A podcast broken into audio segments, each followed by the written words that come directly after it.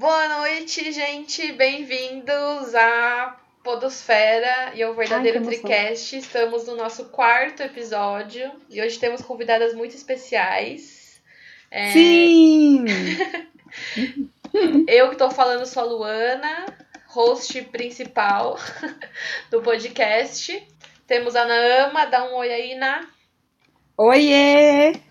Vou apresentar também a Jéssica, que é advogada, empresária, mãe, dona de casa e zumbi. Dá um oi. Oi, gente. O, o zumbi ela vai explicar ao longo do podcast, né? Vou, pode deixar. E Jéssica, mas a gente fala Jé, porque a gente mora em São Paulo e a gente abrevia os nomes o máximo possível. Se der pra resumir em uma letra, a gente fala uma letra. E também a gente tá com a É verdade. E também a gente tá com a Amanda. Amandinha, nada a ver. Intérprete de conferências, locutora, louca por viagens de natureza, ativista de parto humanizado, medicina baseada em evidências e potencial mãe. Dá um oi aí, Essa parte eu também explico ao longo Hum. do programa também. Amanda, Oi, que também a gente. gente chama carinhosamente de P, que é um apelido de infância. Muito obrigada por ter aceitado participar do nosso projeto querido do coração, que é ser podcaster. Espero que a gente Uhum. converse bastante hoje sobre vários assuntos. Obrigada pelo convite. Eu fico muito feliz, honrada, sou fanática por, por podcasts e, e fico emocionada de participar. Verdade, foi a P. Até inclusive agradeci a P formalmente já por ter me apresentado o mundo dos podcasts através do Mamilo. Ela foi a primeira pessoa que, que eu ouvi que falar sobre o assunto e né, mudou minha vida. E cá, e cá estou eu. Se não fosse a P, nada disso teria acontecido. É, realmente, é. Realmente. Também falo, faço minhas palavras da Luana. Também estou muito feliz de participar. É, quero ser Jéssica do elenco fixo. já lança a hashtag, né? Isso. Meninas, então, como vocês sabem, a gente. Ah, hoje a Roberta não está presente porque ela está numa viagem internacional. Não, brincadeira. Não somos do Milkshake Wanda. A Rô tá fazendo o curso da Alex Castro, que hoje é o dia inteiro. E talvez daqui a pouco ela apareça aí, mas é, não sei se ela vai conseguir gravar com a gente. E beijo, Rô. Na próxima é nós, juntas. E cá estamos. Você, como vocês sabem, nós três somos feministas e esse é um, um- meio que um ponto em comum. E aí eu ia perguntar pra vocês assim, logo de partida, se vocês se consideram feministas e como que é a relação de vocês com o assunto assim. Então, eu me considero. é, eu estava pensando, né? Como eu sabia que teríamos essa pergunta, já que eu sou ouvinte assídua do Tricast. é, E já que temos um roteiro, ouviu um Gustavo. roteiro. É, desde pequena, eu sempre pensei em. Eu acho que eu sempre tive alguma coisa assim em mim, que eu né, não sabia que era feminismo, enfim, mas é, sempre tinha essa questão de. Ah, por que, que meu irmão pode fazer isso e eu não posso? Porque eu sou menina, né? Por que, que não sei quem pode beijar 37 pessoas numa balada e eu não posso, né? Mas sempre tive alguns comportamentos machistas, enfim, já falei muito disso com a Naama, principalmente no começo da faculdade, comecei a pensar isso esse ano, né? É, músicas muito machistas, enfim. E eu cantava e nem me ligava nas coisas, né? Mas ao longo do tempo a gente vai percebendo que esses comportamentos não são né, adequados, não são o, o que vale a pena. E aí você vai vendo que, na verdade, você sempre acabou fazendo coisas, julgando meninas, enfim, e tá errado, né? E vai desconstruindo, desconstruindo até o ponto que hoje eu acredito que, não que eu seja a desconstruidona, né? Mas acredito que eu esteja já bastante avançada nisso. E acho que depois que eu virei mãe, principalmente, sabe? Porque é, mulheres unidas jamais serão vencidas. Clichê, mas Ah, é boa. isso, né? Bom, é, eu ia dar exatamente o mesmo exemplo, é incrível, né? Eu tenho uma irmã e um irmão, e desde pequena eu lembro de ter diferenças, né? Eu e minha irmã tínhamos, por exemplo, a obrigação de ajudar minha mãe com arrumar louça, ah, desculpe, para lavar louça, arrumar cama, e meu irmão não. E pra mim aquilo era um absurdo. Como assim? Por que, que nós precisamos fazer e ele não? E eu não aceitava a resposta de porque vocês são mulheres, porque pra mim isso não dizia nada e continua não dizendo até hoje. E, e, eu acho que o negócio começou a evoluir a partir daí. Foi o primeiro momento em que eu me percebi indignada com a diferença entre gêneros. E eu acho que um dos marcos, não sei se a Ná lembra, é, a gente estava viajando. Nós morávamos em, em, na Inglaterra e íamos para a escola de trem e nós encontramos uma mulher. Ai, Nossa, chiquérrimo, né? É, íamos para a escola de trem e nós encontramos uma moça com uma bebê, menininha, linda, linda, linda. E a gente foi a viagem de trem toda brincando com a, com a menina, com a bebê, e a mulher falou pra gente assim. E aí foi o lance que ficou na minha mente para sempre. Que ela queria muito que a filha dela fosse feminina, o, que ela quisesse, mas que ela fosse uma pessoa forte, que ela fosse assertiva. E aí aquilo fez todo sentido para mim e eu falei, é isso. Né? Não precisa ser. Que bonito. Você lembra disso, Ná? Não, não lembro. Isso, e só, nossa, só encontrei o feminismo anos depois. Não, mas eu história, não acho né? que o feminismo foi assim é, arrebatador nesse momento, mas eu acho que as coisas começaram a vir, sabe? São gotinhas. Vem um, um pedacinho aqui, outro ali, você vai juntando, vai reunindo e, e construindo, né? Isso, mas é isso que eu acho, assim, tipo, toda a minha vida foi. É, por exemplo, eu e a Luana, nós somos amigas há, sei lá, mais de 10 anos, né, Lu? Aham. Uhum. Só que, sei lá, eu tenho mais tempo sem ser amiga dela do que sendo amiga dela ainda, né? Mas é, a gente não era, a gente não era feminista, assim, a gente não falava sobre feminismo, só, só que nossas atitudes já eram, tipo, ai, corpo livre, sabe? Vamos fazer o que a gente quer, né, Lu? A gente era bem assim. É. Mas as coisas vão levando a algum caminho, né? É muito louco é. isso. Tipo, Mas vai... assim, se, se, é pra dizer Bom, uma coisa do defende. Opa, se é pra dizer alguma coisa determinante do feminismo, eu acho que foi o lance de, de parto, dessas coisas que eu comecei a estudar. E aí foi, uhum. assim, crucial. Ô, P, mas Isso. eu e você também. O que a gente fazia lá em Londres, pelo amor de Deus, né? Se a gente, se a gente não, não tivesse uma cabeça boa, a gente não faria metade do que a gente não é, não? fez, né? De, né? Enfim. Eu não sei se a gente tá indo pro caminho que a gente pode avançar na conversa ou não, eu tô um pouco confusa. não, não, vamos, vamos pro caminho aí. certo. Então, vai, pro... então tá bom. Voltando pro assunto principal, a gente pensou muito em chamar a GE e a P, porque é, a Thaís Farage, que é uma pessoa que eu admiro, que se diz feminista e tudo, ela falou com uma maternidade influenciou ela nesse processo de perceber o feminismo como uma coisa mais importante uhum. mesmo. E apesar da P não ser mãe, ela acabou de falar, né, que o, o estudo que ela fez sobre parto humanizado, toda essa questão de maternidade influenciou. Então a gente queria falar um pouco dessa ótica aí de uma mãe, de uma não mãe, como que como que foi esse processo. Principalmente, acho que a Jé pode começar falando como que foi virar mãe para uhum. ela e assim compartilhar um pouco dessa experiência que acho que vai ser de. vai contribuir com todo mundo. Tá, então vamos lá. É, eu sempre achei que eu fosse ser mãe, né? E que eu e que seria assim meio que a minha vocação de vida. Eu sempre pensei isso.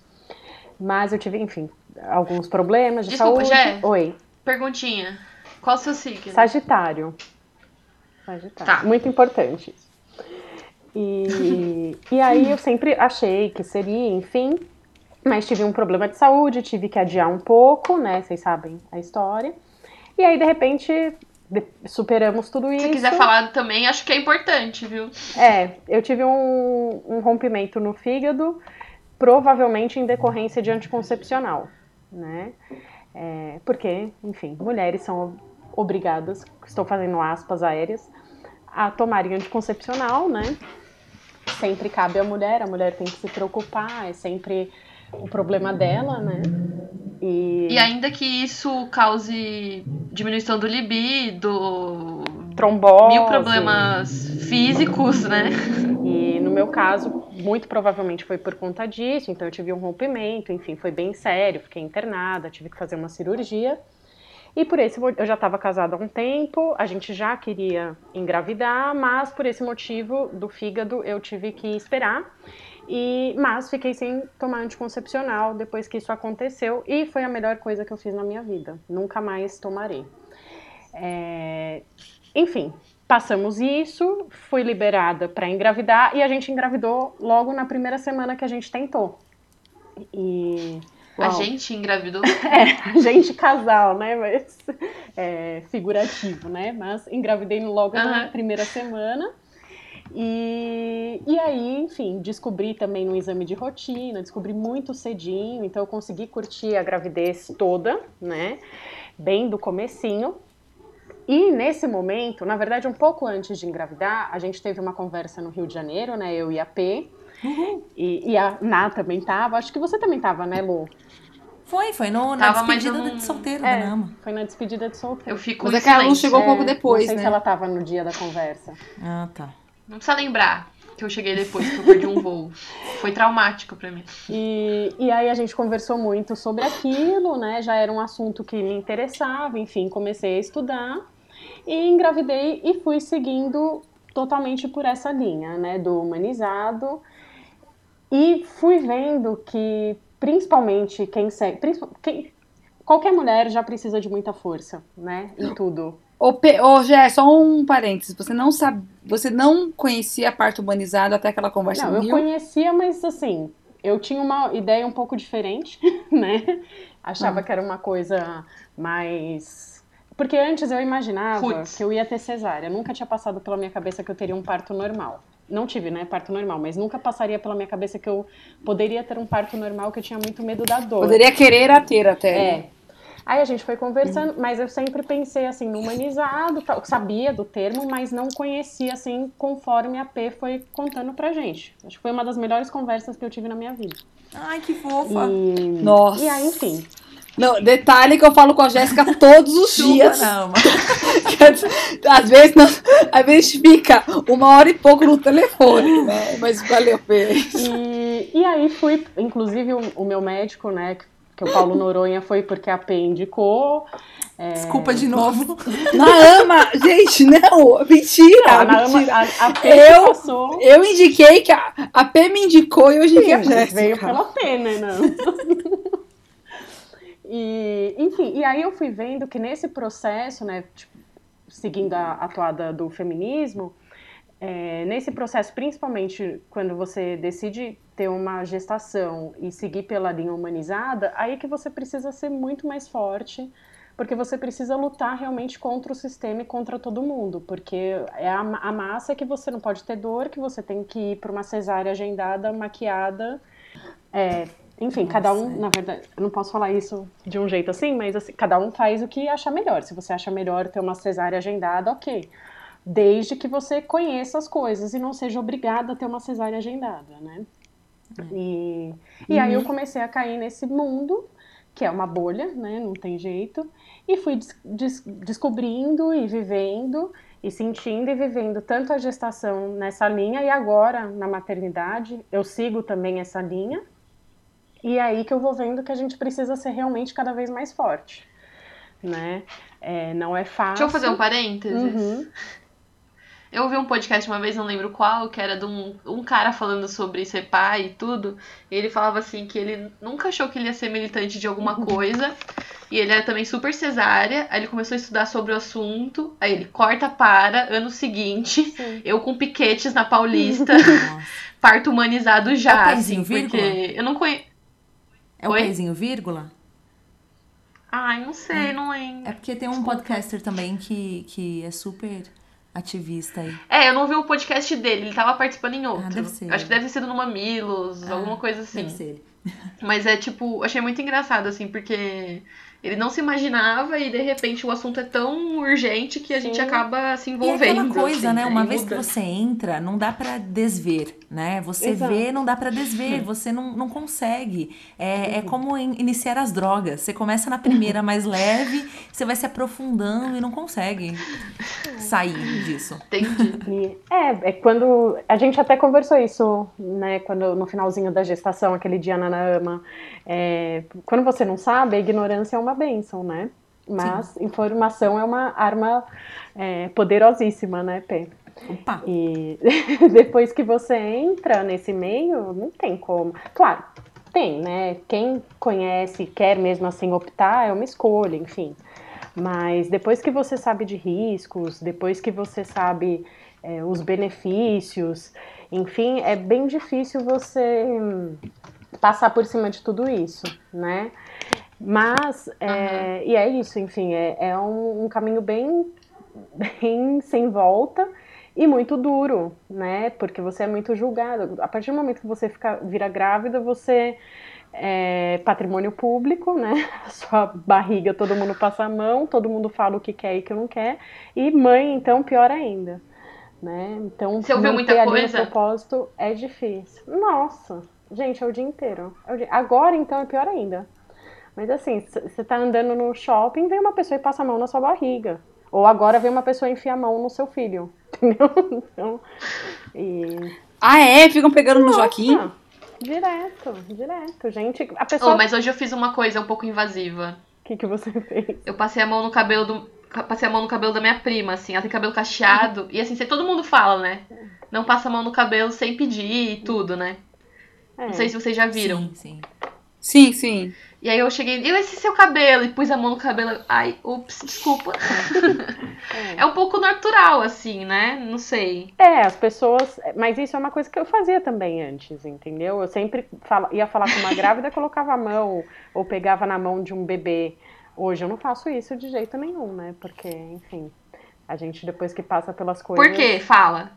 Você tem que falar, Jé na barriga, gente, você sai andando na rua e pegando na barriga dos outros? Não, não sai, né? Por que, que de grávida a gente pega? Né? Uhum. É, enfim, é no espaço do outro. E bebê é, coloca a mão na boca o dia inteiro. Então, se você pega mão, na mãozinha de um bebê, Nossa, gente... na boca em três segundos, né? E... Gente, Joaquim leva tudo, tudo pra boca. O pouco que eu vejo Joaquim, que eu vejo, não, não vejo todo dia, ele leva Mas tudo pra boca. Tudo. Sim, então assim, é. uma coisa é. Sim, sim, mas. Né, a Naama, que é minha Mas assim, tudo bem, que ele, tudo bem que ele leva um chinelo pra boca. sim. Né? Ele leva um chinelo pra tudo. boca. Mas se você pode evitar que ele leve, sei lá, o que, as bactérias na sua mão, melhor. Mas né? se você não conhece Também. a criança, se você não tá no convívio dela, a gente tá. Outro dia eu tava no postinho de saúde vacinando ele e uma médica veio e pegou na mão dele. Entendeu? Que era uma pessoa que não deveria. Ah, mas nem médica, isso. pode? Não, uma médica que tava andando por lá, sabe? É, não era tipo a ah. médica que estava nos atendendo, enfim. A pediatra dele pega ele, beija ele, é, mas uma pessoa que tá passando por você. Ah, mas é pega. difícil porque ele é muito lindo. Não, mas é difícil. É. Mas, por exemplo, vocês são minhas amigas, vocês me conhecem tal. Não, a gente, eu tava falando que, que é, é muito natural, assim, sabe? Esse lance de pegar. Uma amiga minha falou que tava na Alemanha, viu um cachorro no trem e tipo, oi, que cuti cuti, passou a mão e tipo, tomou o maior come, assim, sabe? Tipo, é, que, que isso? Como você passa a mão no cachorro do outro, sabe? É que aqui a gente tem ainda esse que... costume, né? E uma das é. coisas que eu. Ai, gente, vocês vão me achar muito nojenta agora. Comecei falando da Inglaterra, agora. Enfim, eu uma vez eu fui viajar para um país Pode que, falar o país. Eu, eu fui para Tailândia e aí lá tava escrito em todos os lugares assim os manuais que falam de etiquetas, né, relacionadas à cultura, que você nunca, nunca, nunca deve tocar na cabeça de uma pessoa, muito menos de uma criança. E é a primeira uhum. coisa que a gente faz quando quer fazer um carinho, ou, né, ai, que bonitinha tal. Porque a cabeça é considerada uma parte sagrada do corpo, então você não deve tocar ou dar um pescotapa se você for o Ciro, Ciro pois Gomes. Pois é, né? então, da mesma forma que o pé é uma parte muito suja, então você não pode sentar com a perna dobrada apontada para alguém, porque é meio que você está amaldiçoando a pessoa. Então, Nossa. gente, é um exercício muito complicado de, de fazer, porque passa uma criança pequenininha perto de você, a tendência, você vai com a mão na direção é. e, e, se encolhe. Né? Uhum. Então, realmente, é, é. é um trabalho para até se acostumar, desconstruir, falar não posso fazer isso, eu preciso respeitar esse esse espaço. Eu, por exemplo, sempre passei mão em barriga de grávida. Depois que a Gé me falou, eu me contenho, porque eu nunca tinha pensado nisso. É muito engraçado, né?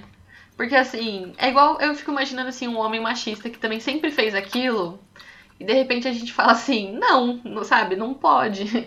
Mas eu entendo, eu entendo que é tipo assim, um, mas sabe, eu sempre fiz isso. Precisa Sim. ter um processo de explicar ali, uhum. não, não tanto de convencer, mas assim, de você explicitar os, os motivos justamente, porque senão fica uma coisa assim, que é o costume mesmo, assim, né? É, é. é muito louco mudar essa, mudar uma cultura, né?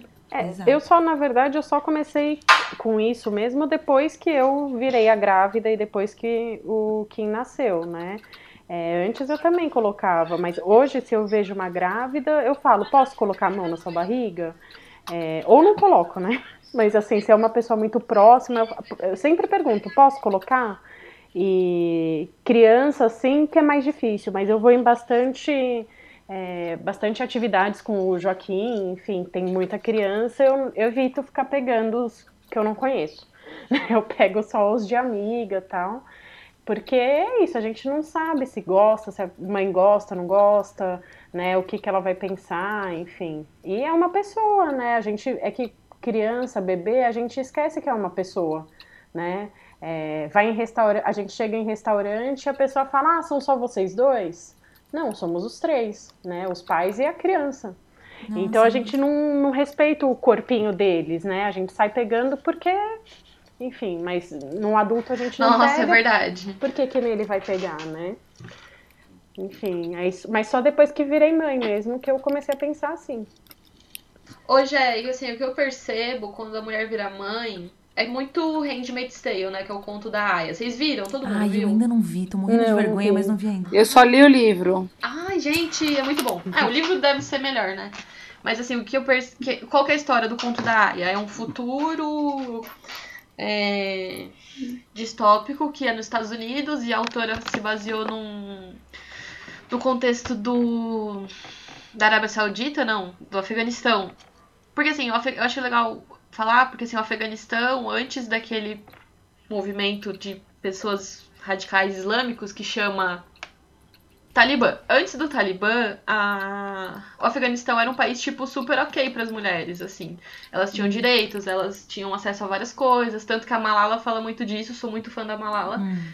É, que ela tinha, ela tinha heroínas, ela lia livros sobre mulheres fortes e poderosas, e com... Meu, você falou ela tinha heroína, você sabe o que eu pensei, né? Meu Deus! Drogas. Legalizada heroína. Não, ela conta que ela tinha uma. Tinham figuras femininas fortes e. E era, era assim, não, não sei se era um mundo ideal de paridade de gênero, mas não era Como é, né? isso que acontece hoje. Com o, a tomada do poder pelo Talibã, o que ca- acaba criando um, um estado totalmente religioso, é, aí, a partir daí que começaram a ter é, apedre- apedrejamento de mulher que traiu o marido, proibição de tirar carta de motorista e tudo mais, né? Então, ela passou esse- a autora passou esse contexto para os Estados Unidos, um catolicismo, um- eu não sei se era catolicismo, né, no livro, mas uma No religião exacerbada é. que controlava o corpo, os corpos das mulheres, porque no futuro não tinha muitos, as mulheres não tinham mais fertilidade. Então, as poucas mulheres que eram férteis eram totalmente controladas por, por esse estado religioso. E aí, assim, mas ela leva para um extremo, mas é muito bom pra gente visualizar, assim, o que pode acontecer. E o que eu percebo quando uma mulher engravida é que ela meio que perde a autonomia, assim, né? Uhum. O Estado quer regular, a família quer regular, todo mundo quer dar um palpite. Gente, na verdade, a- até esse lance aí da descriminalização do aborto, não- a galera acha que, que, que a mulher grávida ela é um recipiente de bebê, né? Não é a mulher antes. Uhum. É, o feto é mais importante do que a mulher que já ia um ser formado e existente e funcional. Assim, eu não tô. Gente, vamos lá. eu não tô dizendo que o bebê não é importante nem nada disso. Mas enquanto ele ainda é um feto, as pessoas dão mais valor pra ele do que pra mulher que carrega ele. Como se ela fosse a embalagem só de um bebê. Falam, falam de valor à vida e tudo mais, mas eles não pensam na vida dela, inclusive. Né? Que tem que estar bem pra, pra ter esse bebê. É, Co- como a- tanto que tem umas feministas que falam que é que elas são do movimento pró-vida das mulheres. Exato. Como a Jé falou, maternidade não é um negócio fácil. Imagine uma maternidade não desejada, uma maternidade é, resultado de um abuso. Eu, eu não consigo nem imaginar, eu fico arrepiada de, de agonia, só de imaginar. Não, é horrível pensar Jé, isso. como, como que você sentiu isso? Essa Oi? é, como, como que você sentiu essa mudança, do- assim, a partir do momento que você virou mãe, assim? Você sentiu que o mundo mudou com você? Não, é realmente, esse negócio que a a Pei acabou de falar que é uma embalagem, eu realmente passei a me sentir uma embalagem de um outro ser humano. E, e é- você muda totalmente, gente. Não tem como. é, os seus, você passa a ter medos que você não tinha, é, você passa a se preocupar com coisas que você não se preocupava ou potencializa essas preocupações, né? E tudo muda, gente, não tem jeito. A Ana acompanha bastante a minha vida, é, eu continuo trabalhando, continuo fazendo as coisas, mas é, a minha prioridade é ele, né? É, na gestação, você muda assim, o, você, né, a grande maioria das pessoas, é, você passa a se cuidar melhor, porque você não está cuidando só de você, né? Você passa a comer melhor, porque você tem que passar nutrientes para ele. É, o seu corpo realmente vira é, uma casca para abrigar e trazer um outro ser humano. Só que as pessoas acham que a partir do momento que você engravidou, você enfim, é só aquilo, né? E todo mundo se sente no direito de falar o que quer, né? E o que não quer. Só que se você responde, se você fica chateada, se você recusa, você é a louca, ou a cheia de hormônios, ou enfim. E... Você ficou muito chateada? Nossa, muito. Mas muito. o que que as pessoas falavam? Tem de tudo. Não sei, se não tiver problema repetir não, assim. Não, tem de tudo. Assim. É que também tem coisas que é, mexem com a gente, realmente tem muito hormônio, enfim. E tem coisas que mexem com a gente de uma forma que às vezes pode ser boba para outras, né? Mas que pegam bem ali. O meu caso, por exemplo, a barriga foi uma questão para mim. É, eu sou gordinha. Gente, né? eu fiquei, um parêntese, eu fiquei chocada com essa história da Jéssica, porque eu não sabia que tinha essas encanações Tem. também. Vai, amiga. Eu, né, eu sou, tô um pouquinho acima do peso, sempre estive. Sempre estive, não, nos últimos anos, pós-casamento. E só que a minha barriga não cresceu muito. Eu engordei só 4 quilos na gestação. E Nossa. então eu tava com. 4 quilos, Jéssica? 4? É o que eu engordei esse mês. então eu tava assim, eu tava super encanada, né? É, eu tenho um, um, período que o bebê fica em cima do estômago, então eu não conseguia comer muito. E, e, eu ficava super encanada, porque eu queria desfilar o meu troféuzão, a minha barrigona, né? Só que as pessoas olhavam uhum. para mim e falavam assim: ah, eu tava com quase nove meses, quase parindo, e as pessoas falavam: ah, você tá de quatro meses? Você tá de cinco meses? E aí eu ficava super noiada. Mas assim, tipo, desde coisa assim, ah, na mater... o que você tem que fazer. Então você tá num restaurante, você vai comer japonês, todo mundo fica te olhando que você é a louca que tá comendo japonês. É, você toma um. Mentira, mano. Meu. Eu não acredito nisso. Mas é. A galera cuida muito da vida alheia, gente. Não é possível, sabe? Tipo. Mas, mas Lu, Lu, peraí, vamos lá. Deixa, deixa eu sair só um pouquinho. Eu sei que o tema é maternidade, mas na, na sua esfera, eu não sei como que funciona a sua família. A galera não, não se mete assim desse jeito? Porque eu escuto cada absurdo Se mete, mas... também. Mas não é muito um problema, eu acho. É. Na minha família. Ou pelo menos não um problema exposto, assim. Talvez a pessoa guarde muita mágoa, mas a gente não é muito aberto. Porque eu acho que, que eu, ou eu tenho cara de tonta, assim, que eu acho que, ninguém, que as pessoas acham que eu não vou responder, que não vou ficar chateada. Mas eu já ouvi, assim, por exemplo, tem um, um, tio do meu marido que ele chegou para ele. Assim, um tio, gente, sem brincadeira. A gente vê o cara duas vezes por ano no aniversário ou no Natal, sabe? E não tem intimidade nenhuma para isso. Ele é um tio, respeito e tudo mais. Ele chegou e fez assim: é. É, você não tá fazendo serviço direito lá, não, hein? Não sei o quê. Tá precisando de ajuda? Tantos anos de casado e não engravida? Meu pai, meu oh, seu pai, pai também. Piadinhas Sempre, seu pai também. Né, mas assim, mas esse quem. Bom, seu pai tinha falou também, é verdade. É, mas é, a galera faz isso, gente. Assim, eu. eu eu fico super. Com... E esse tio do. Porque quando o meu tio fala isso, eu falo, ah, tio, vai se lascar, não sei o quê. Quando é o tio do meu marido, que eu vejo duas vezes por ano, eu fico com vergonha. E aí eu saí, né? Saí, fico constrangida. E aí ele falou: É, mas você tá saindo, tá se esquivando. Eu falei, tio, vocês vão falar da minha vida sexual aqui na sala? Né? Eu, eu prefiro deixar vocês à vontade, então, porque.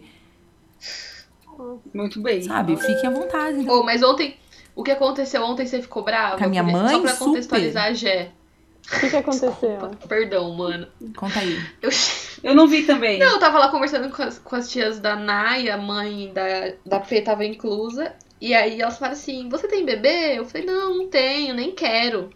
Aí a mãe da, da P falou assim: Ah, você é igual a P então. Só que eu não sabia que a P não queria. Nem, na verdade, nem a P sabia que ela não queria, né?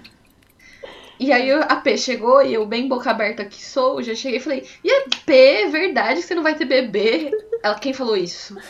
Aí eu. Hum, Não, mas sabe o que, que é? mãe. O problema é o seguinte: a minha mãe é. Ela gostaria que eu fosse mãe, ela, enfim, ela é muito carinhosa e, e tudo mais. Eu nunca sonhei em ser mãe, mas eu nunca desdenhei o fato de ser mãe. Eu sempre achei que um dia eu vou ser quando chegar o momento. Mas pra mim não era algo como pra Jé, que eu sonhava com esse momento e tudo mais. E eu fico adiando isso porque eu tenho medo dessa responsabilidade toda. Eu reconheço que é um, um papel muito importante na vida de, de uma família, de uma mulher. E eu tenho muito medo dessa, de tudo isso que implica nesse trabalho de ser mãe. E, bom, enfim. E aí, como eu fico adiando, as pessoas acham que elas podem julgar e falar que eu, por exemplo, não quero ser mãe. Só que eu nunca disse isso. E aí, quando eu disse, não, isso não é verdade, eu nunca disse isso, ela falou, é sim. Aí eu fico brava, eu falo, poxa, você está querendo responder por mim? Ah, então se você sabe, né, então, desculpa eu ter atrapalhado aí sua expectativa ao meu respeito, né? A sua certeza ao meu respeito, na verdade. Então eu fico chateada por isso, Perdão. assim, eu não é, é a mesma coisa que você dizer, por exemplo, que tá é, enfim, você tá triste e a pessoa fala: "Não, não tá não". Não, mas eu tô triste. Não, mas você não tá triste. Você tá rindo aí. Gente, você quer saber mais do que eu? Uhum, entendi. Por isso. Mas enfim, eu amo minha mãe. Eu sei que no Entendi. final das contas é aquela que é netinho, ela quer ver continuação da família e etc. Essa cobrança, né, da maternidade também, que é outra questão. Que. Porque acho que a nossa geração é mais ou menos a primeira geração, assim, que tem uma liberdade pra decidir. Não sei se vocês sentem sim, isso, assim. eu acho que sim. Maior, né? Uma liberdade maior do que nossas mães, que não tinha muito ali. Tinha que... A mulher tinha que ser muito mais firme, eu acho, pra falar, não, não vou ser Na mãe. verdade, a Ah, geração sim. das nossas mães, ela acha que para uma mulher ser completamente feliz, ela tem que ser casada e ter filhos. Sim. Isso. né? Então, por exemplo, você negar qualquer uma dessas duas coisas, ou não querer casar, ou não ter um parceiro fixo, ou não querer ter filhos, mas como assim? Elas não acham que isso é uma escolha. Elas acham que isso talvez seja um castigo ou um, sei lá, uma coisa ruim que a vida tá te levando para um caminho errado. Ai, ela não vai ser completa, coitada. Mas quem sabe ainda dá tempo. Gente, O P, e depois que o Joaquim nasceu, mudou muita coisa? Jé. Pra mim, né? É, a Luana falou P, né? Então, a questão dos palpites, por exemplo, é, só aumentaram, né? É, e a pessoa que eu mais tenho problema, na verdade, é com a minha mãe, que é a pessoa que mais me ajuda, mas é a pessoa que eu mais tenho problema também. É, é muito difícil a relação da mãe Mas é questão de intimidade. no né? lugar que ela vi, quando ela vira avó, principalmente a mãe da mãe, né? É, porque ela tá aqui sempre, ela me ajuda em tudo, minha mãe é maravilhosa, faz tudo, tudo, tudo, tudo por mim. Só que ela também questiona muitas coisas. Por exemplo, na gestação, essa questão do humanizado, eu queria super natural. É, depois, acho que um outro dia a gente vai falar sobre, né? É, eu queria super um natural, tal. Ela tinha muito medo, né? Porque ela não. a- acho que a, a geração das nossas mães foi a primeira que começou a fazer cesárea assim, né? Do jeito que tá hoje. Aham. Então ela tinha muito medo, ela tinha muito medo de, de, de me colocar em risco, né? De, de colocar o bebê em risco.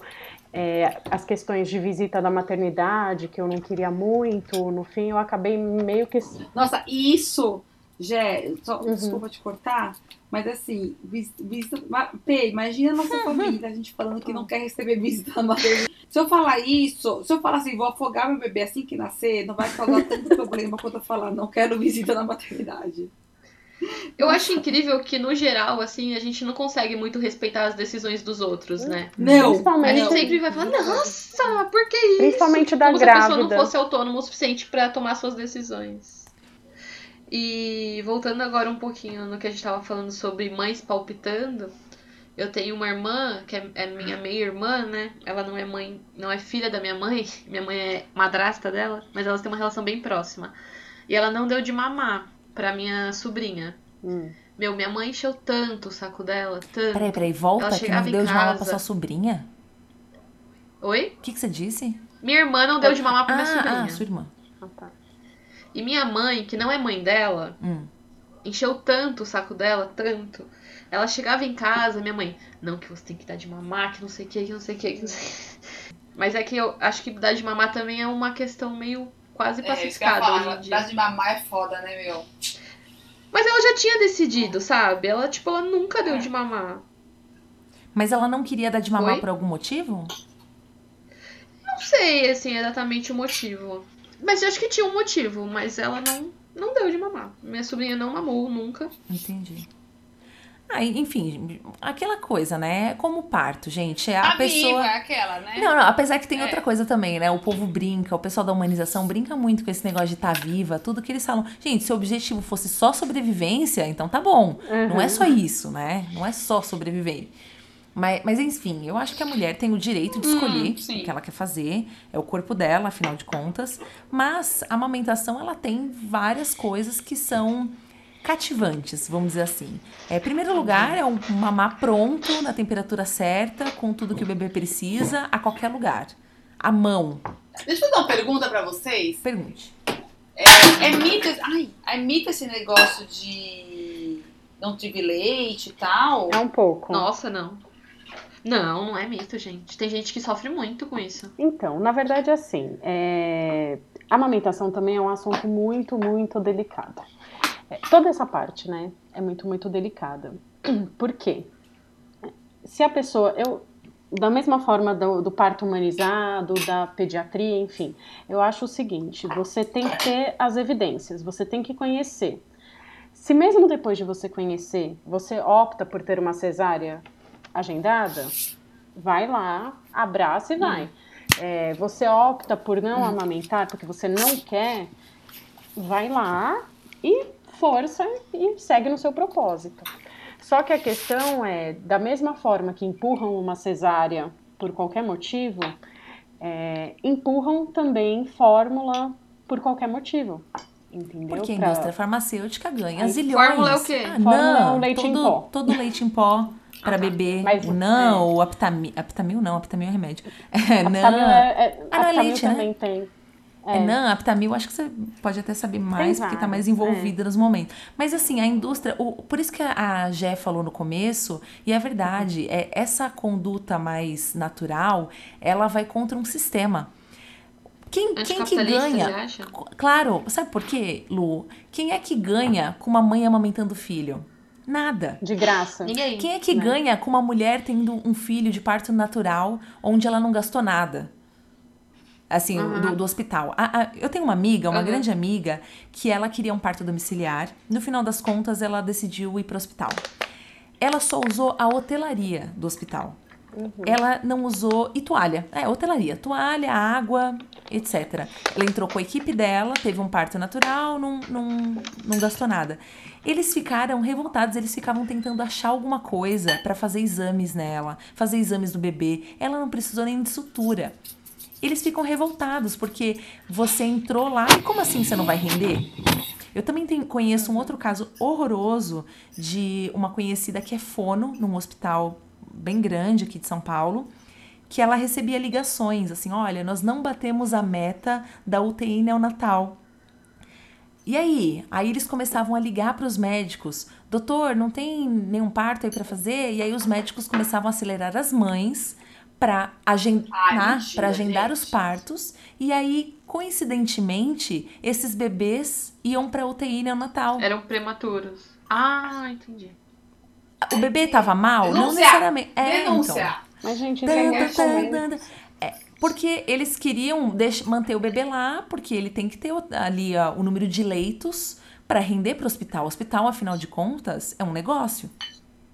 E, e, esse lance do, de amamentação também, é, eu trabalhei uma vez numa oficina de amamentação que foi muito legal. E ele fala o seguinte, que muitas vezes quando machuca o, o peito da mãe é porque a pega tá errada. E aí existem uhum. consultoras de amamentação que te ajudam a posição, posicionar melhor o bebê, a ajudar e, e, perceber bonito. se ele tá de fato mamando ou se ele tá só com o peito, o bico na boca, mas não necessariamente sugando. Às vezes ele tá até fazendo um uhum. movimento de sucção, mas não está sugando. Então, é, tudo isso são coisas que você. Muitas vezes a mulher acha que não tem leite, mas Sim. ela tem. É que não tá é, estimulando. É. Mesmo porque peito não é depósito de leite, ele é fábrica. Então o bebê Exato. precisa sugar para que produza mais. Mais é, leite. Eu vou, porque, por exemplo, ainda mais é, essa semana, né, que a gente está gravando é a Semana Mundial de Amamentação, né? E agosto isso. é o agosto dourado, né? Para incentivar a amamentação, porque isso tudo que a P falou, né? É, a indústria não tem interesse na mãe amamentando de graça. Né? É, e tudo, na verdade, é, que existe de bico artificial, por exemplo, uhum. atrapalha a amamentação. Chupe... Eu não dou chupeta para o Joaquim, não é porque depois é difícil tirar. Eu não dou chupeta porque o risco dele desmamar precocemente é muito alto. É, eu não dou água para ele em mamadeira, eu não dou nada com bico para ele. É, se tem que dar leite para ele, alguém tem que dar meu leite para ele, dar no copinho de pinga. É, tudo que eu faço é pensando em não ter um desmame precoce. Só que as pessoas não. Ou elas não têm essa informação, ou é assim: ah, é, eu chupei chupeta e mamei até dois anos. Eu chupei chupeta e não, é, e não perdi interesse. Ou, ah, eu dou chupeta para ele e ele mama igual. Gente, o seu filho pode mamar igual, só que as evidências científicas mostram que, na verdade, isso causa o desmame sim. Né? Bico de silicone, concha, um monte de coisa que existe aí causa o desmame. E se você olhar até em embalagem de chupeta, até na embalagem fala, entendeu? Só que, enfim, as pessoas pensam só em outras questões, não pensam nisso. Então, o pediatra chega e fala: ah, seu leite é fraco, ou ah, não tá ganhando peso suficiente, Ai, ou é, complementa com a fórmula quando não precisa, mas por conta da indústria, gente, é a indústria, entendeu? Porque realmente com o leite de graça, ninguém ganha nada sendo que, na verdade, é o melhor alimento que existe para um ser humano, né? Para um bebê. Então, enfim, é muito essa questão é muito triste. É, a OMS é, preconiza que até seis meses aleitamento materno exclusivo, até os 12 continua sendo o principal é, alimento, mas já com a introdução alimentar, e até os 24 meses você ainda oferece o leite materno junto com a alimentação, né? É, e vai oferecendo cada vez menos, mas assim, a amamentação prolongada não tem prejuízo nenhum. Mas aí fala, ah, é feio uma criança que anda a mamar, é feio uma criança que faz não sei o que mamar, enfim. Feio é dar opinião na vida dos outros sem ser pedido. Muito obrigada, entendeu? Então, assim, e aí vai desencorajando. Então, a mulher tem que voltar a trabalhar, é, a criança chora, ao invés de falar, olha, acalma, faz isso, já falam, mete uma chupeta. Você coloca a chupeta, o risco de desmame é enorme, sabe? E as pessoas não têm essa informação. E aí vai acontecer. É um, as, as pessoas vão cada vez menos amamentando. Se é uma coisa que a mãe não quer, gente. Ó, e não, claro, tem casos é, que o bico é invertido, enfim, mas mesmo assim tem as consultoras de amamentação que elas são maravilhosas, sabe? A pega é um dos maiores problemas, é só ajustar a pega, sabe? Não é, é só ajustar, não é fácil ajustar a pega, mas ajustando a pega, muitos dos problemas é, são eliminados, porque é o que a P falou, só o peito é fábrica. Quanto mais o bebê estimula, mais ele mama, mais sai, né? E se ele não estimula, se ele chupa uma chupeta e muda toda a musculatura da boca dele, quando ele for chupar o bico, ele não vai conseguir, ele não vai estimular do jeito certo, e aí o leite vai secando, né? Claro que existem casos é, físicos que a pessoa não consegue, tem algum problema, enfim, mas eu acho que a grande maioria dos casos, na verdade, é por falta de informação, é. entendeu? E isso é muito triste. Eu e dói, gente. Amamentar dói muito, fisicamente e psicologicamente. Se você não tem um apoio, você realmente não consegue. O meu rachou, saía sangue. Eu, eu dava de mamar pro Joaquim, o Juca tinha que me segurar, sabe? Eu, ele soltava assim meu bico, a boquinha dele tava cheia de sangue, rachava. Era horrível, gente. Horrível. No começo é Ai. é horrível. Olha, eu, eu queria aproveitar e falar aqui, pegar o gancho aqui e completar tanta coisa já que a Jé falou. É, no, nesse evento que eu trabalhei, que era sobre amamentação, era uma oficina em um evento de medicina baseada em evidências, então era do, da galera humanizada, e é um cara que ele é o papa da amamentação. Ele é canadense, o nome dele é Jack Newman, e eu tive a honra de interpretá-lo, foi muito bacana. E aí eu, eu anotei aqui, enquanto a Jé falava, algumas coisas que eu achei muito interessantes. Então, em primeiro lugar, é o. Ô, B, Oi? peraí, pausa. Digo. Diga, diga, diga. Posso problematizar? Problematize. Por que, que o pai, o papa da amamentação é um homem, sabe? Não, na verdade, o, ele é considerado assim porque ele tá há muitos anos, ele tem uma clínica de amamentação no Canadá.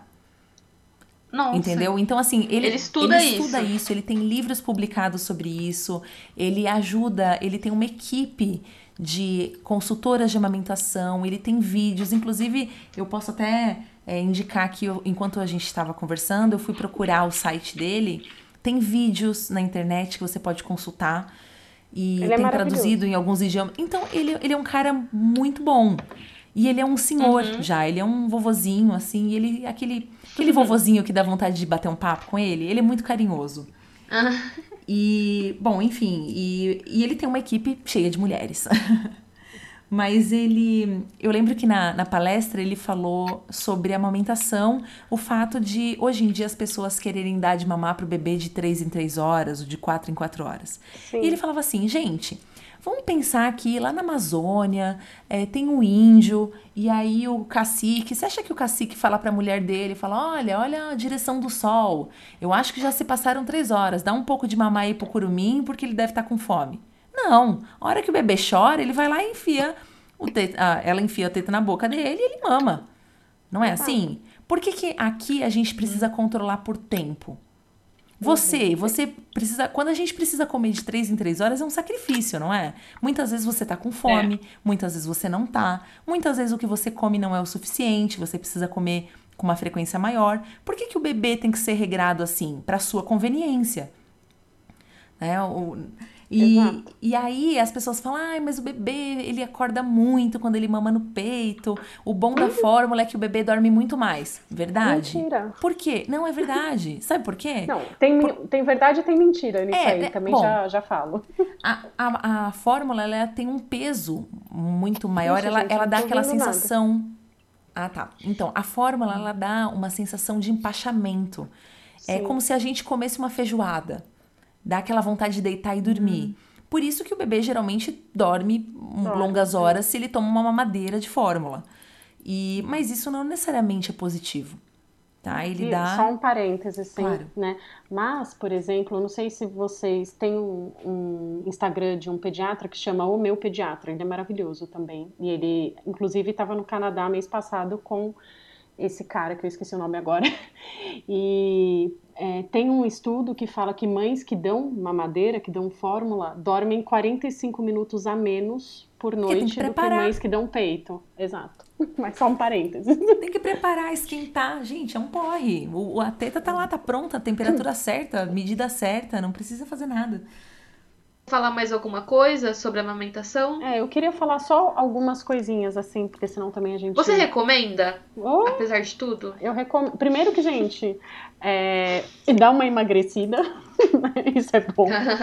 é... é muito o vínculo. Não que quem dê mamadeira não tem o vínculo, gente. Mas assim, o vínculo que tem, você vê o, seu, o, o Joaquim, ele nasceu pig, pequeno para a idade gestacional, porque eu fui longe na gestação, mas ele nasceu com baixo peso. De repente o menino ficou gigante. Então, assim, eu vejo que é o meu leite que está fazendo ele crescer, é, o vínculo que a gente tem, a hora que ele me olha quando a gente está ali, quando ele cai, bate a cabeça, a primeira coisa que ele faz é procurar o TT. Não é porque ele está com fome, é porque é acalento, né? Se ele está com frio, é o TT. Se ele quer brincar, é o TT, ele brinca com o TT. Isso é um probleminha. Mas... Você gosta de ser mãe, então? Gente, eu amo. É a melhor coisa. Mas, assim, só para finalizar da amamentação, né? É, do, da mesma forma como humanizar, enfim, acho que até vou me repetir um pouquinho, tudo é questão de informação, de você ir atrás, é, se fortalecer, principalmente o companheiro, a companheira tem que estar tá junto, sabe?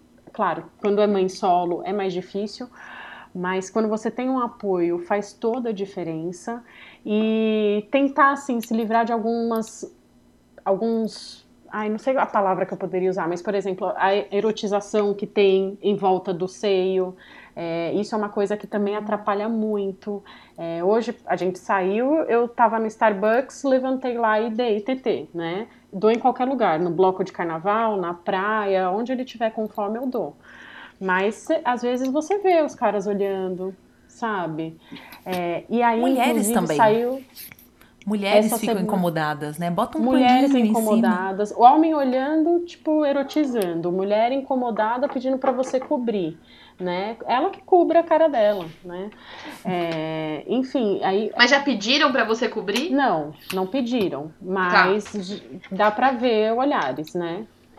E, uhum. Mas, por exemplo, essa semana saiu uma reportagem na Crescer falando de homens que sentem tesão em serem amamentados. Ah, né? que doentinho. Ai, meu. Então, aí isso aí só atrapalha, sabe? Em plena semana da amamentação, só atrapalha. Na verdade, agora eu fiquei em dúvida se foi na Crescer mesmo.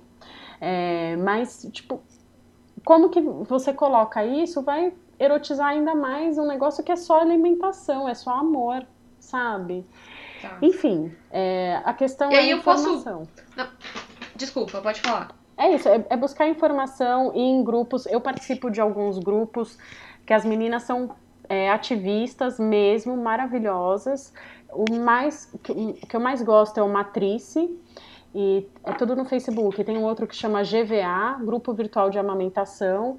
É, algumas mães podem falar, algumas pessoas falam, ah, são muito radicais, mas na verdade não é que elas são radicais, elas querem defender a amamentação, né? Amamentação prolongada, sem uso de bicos, enfim. E informação é tudo. Se a pessoa não tem uma rede de apoio, não tem um companheiro, entra nesses grupos, as pessoas te ajudam muito, sabe? Acho que isso é uma é uma dica de ouro, assim, para tudo. Tudo tem um grupo no Facebook. Né? Então, quer o parto humanizado? Sim. Entra no grupo. Quer amamentação? Entra no grupo. Tá com dúvida? Quer fralda de pano ecológica? Entra no grupo. Tudo tem um grupo. E todo mundo vai te acolher. Então, deixa eu falar umas coisas que eu pensei, então. É, a P falou sobre na Amazônia um índio criando um filho, né? E é muito louco porque os índios criam os filhos de uma maneira muito diferente, né, do que a gente tá acostumado assim. É. Até por ter uma relação com a natureza mais forte, um vínculo e tudo. E aí tem um, não sei se já contei pra Ana, mas tem uma amiga minha que trabalha aqui na prefeitura de Guarulhos, que é onde eu moro. E teve um evento com índios num, num parque aqui grande. E as crianças saíram e foram andando pela cidade de Guarulhos, porque eles têm uma questão de muito de coletivização, assim, dos cuidados, né? Uhum.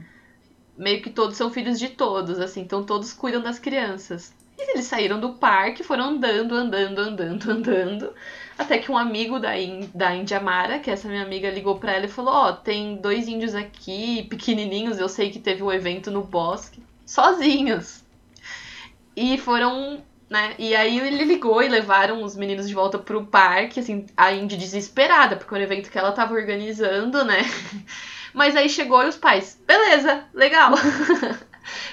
porque assim, o conceito deles era alguém vai cuidar deles. É. E foi o que aconteceu, é, entendeu? Mas você sabe que fofa. tem uma frase que é bem famosa, que ela foi repetida até num documentário bem legal que tem no, no Netflix, que diz o seguinte: que para criar um filho é necessário uma tribo inteira.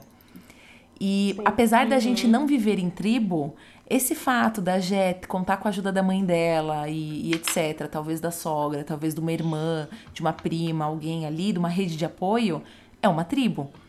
né? Isso. E aí, aí Mas eu é queria puxar o eu- gancho pro próximo assunto, assim, que a gente. Mas só queria fazer um parênteses, Lu, antes, que é. Faça. Que é muito louco. Que é engraçado, é isso. O. Precisa de uma tribo inteira, até porque depois dessa criança, ela vai ser parte da tribo, Uhum. né? Ela vai ser parte da sociedade. Então, por exemplo, uma- é, eu lembro, uma vez estava no ponto de ônibus e vi o, o pai dando uma cerveja pro filhinho experimentar. Devia ter uns dois anos, né? Nossa. E eu fiquei olhando. E a mãe, tem gente olhando, né? E ele, e daí? O filho é meu, tal, né? E eu olhei porque eu falei, nossa, é muito criança, né? Pra, enfim, pra, pra já apresentar o álcool tal e tudo mais. E ele, não, o filho é meu. Mas aí eu penso, né? Realmente, o filho é dele. Só que daqui uns anos, é, esse, fi- esse filho já faz parte da sociedade que a gente vive, né? Se você, sei lá, começa a dar arma, é, lógico, tô tô extrapolando o exemplo, extrapolando Uhum. demais, mas você entende? Daqui a um tempo, essa criança vai fazer parte da sociedade, né?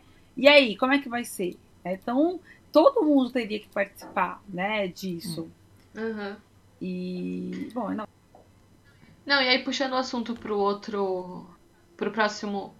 Avançando no tema, a gente também pensou em falar um pouco de sobrecarga da mãe, né? E aí, assim, eu vi o vídeo da Djamila essa semana, vou até te- antecipar um das minhas recomendações, porque eu tenho umas cinco, né? É um do, o vídeo da Djamila dessa semana que ela fala sobre lugar de fala. E ela fala assim que não tem problema a gente falar sobre vários assuntos, sabe? O, o importante é a gente saber em qual ponto a gente tá e como a gente pode contribuir, né? Eu, enquanto não mãe, né? assim, como eu tava, tenho pensado um pouco nisso, assim, sobre rede de apoio. E até por causa da Djamila também, que eu vi que ela fica. Tem uma amiga dela que ela tem um filho de uns 6, 7 anos. E às vezes ela vai e fica com o menino pra, pra mãe poder ficar totalmente livre, assim, sabe? Tipo, a mãe vai surfar e tudo. Eu falei, mano, que louco, assim, né? Como... Aí eu ia perguntar pra Jé, assim, como que funciona essa rede de apoio, se você tem. O que, que você recomenda aí para os pais também, assim, de uma maneira geral, de tirar essa sobrecarga da mãe, que é. Nossa, deve ser exaustivo. E aí daí vem o zumbi, ou não? Daí vem o zumbi também. É, a questão da sobrecarga, até aqueles quadrinhos que a gente trocou, depois acho legal até é, indicar, né? Aham. É, porque realmente, a questão da sociedade, a mulher foi feita para cuidar da casa e o homem não precisa se preocupar, né? Em linhas gerais. Então, às vezes, você pede. É, até vou dar um exemplo aqui de casa, enfim, avisei ele que eu falaria muito dele nesse podcast. É, o Juca, ele é super participativo com as coisas do Joaquim. Super, super, super. É, ele, ele só não dá de mamar, né? Mas, assim, meio que a grande maioria... Ele faz, mas a grande maioria das coisas eu tenho que pedir, né? É, e a questão da sobrecarga é isso, né? Tudo você sempre tem que pedir. E eu sou mãe é, ao mesmo, do, a mesma quantidade de tempo que ele é pai, né? É, eu não, Uhum. antes eu nunca tive contato com criança, nunca cuidei de uma criança. Ele inclusive tinha até mais contato do que eu, né? Mas sempre sobra para mãe, sempre sobra para mulher no geral, né? As coisas de casa, mas para mãe então sobra muito mais. Então assim, você tem que desde pensar a vitamina, é, ai, tá acabando, tem que comprar. Ah, o que, que ele vai jantar hoje? Qual a variedade de fruta? É, tem proteína descongelada? Como que tá a questão Jé. das fraldas? Oi. Desculpa, e ele participa nesse, nessas suas decisões, assim, de parto naturalizado. É, desculpa, qual que é o termo? Humanizado. Parto humanizado, das- da introdução da alimentação, tudo isso ele participa da decisão ou não? Então, na verdade, assim, o Ju, ele é bem tranquilo, né? É, eu comecei a ir atrás e estudar e fui apresentando para ele, tá? Isso é uma coisa que, em um- alguns pontos, me incomoda um pouco, porque, tipo, tudo eu que tenho que ir atrás e apresentar, né? Não parte dele. Uhum. Mas quando eu apresento, ele real- geralmente vai, é, não vai atrás, né? Eu mando os Embarca. textos para ele, ele lê, é, diz que lê, pelo menos, né? e, e, tenta, assim, é, fazer e respeitar se ele entende que é uma coisa benéfica tal. Então, quando eu decidi seguir por essa linha humanizada, eu queria muito parto domiciliar. Eu não pude por conta da questão do fígado, enfim.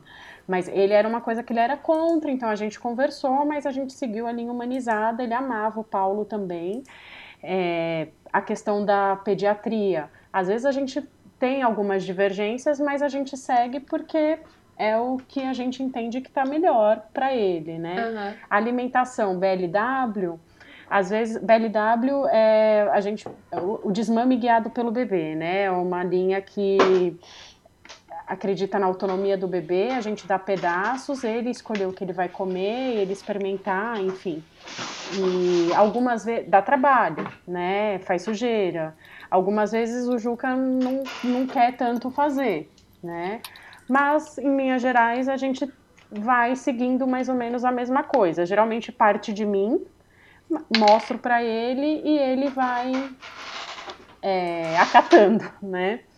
É, uhum. E não deixa de ser também, né, meio que essa questão da sobrecarga. Re sempre tem que partir da mãe, da mulher, né? Geralmente, vai, não vou generalizar, geralmente parte da mãe da mulher. Então, tudo assim, todas essas questões, a gente vai sair, a gente vai viajar, até a gente comentou isso, né? Eu comentei com vocês. É, eu tenho que pensar na necessaire, eu tenho que pensar na roupa do Joaquim, eu tenho que pensar nos remédios, eu tenho que pensar na comida.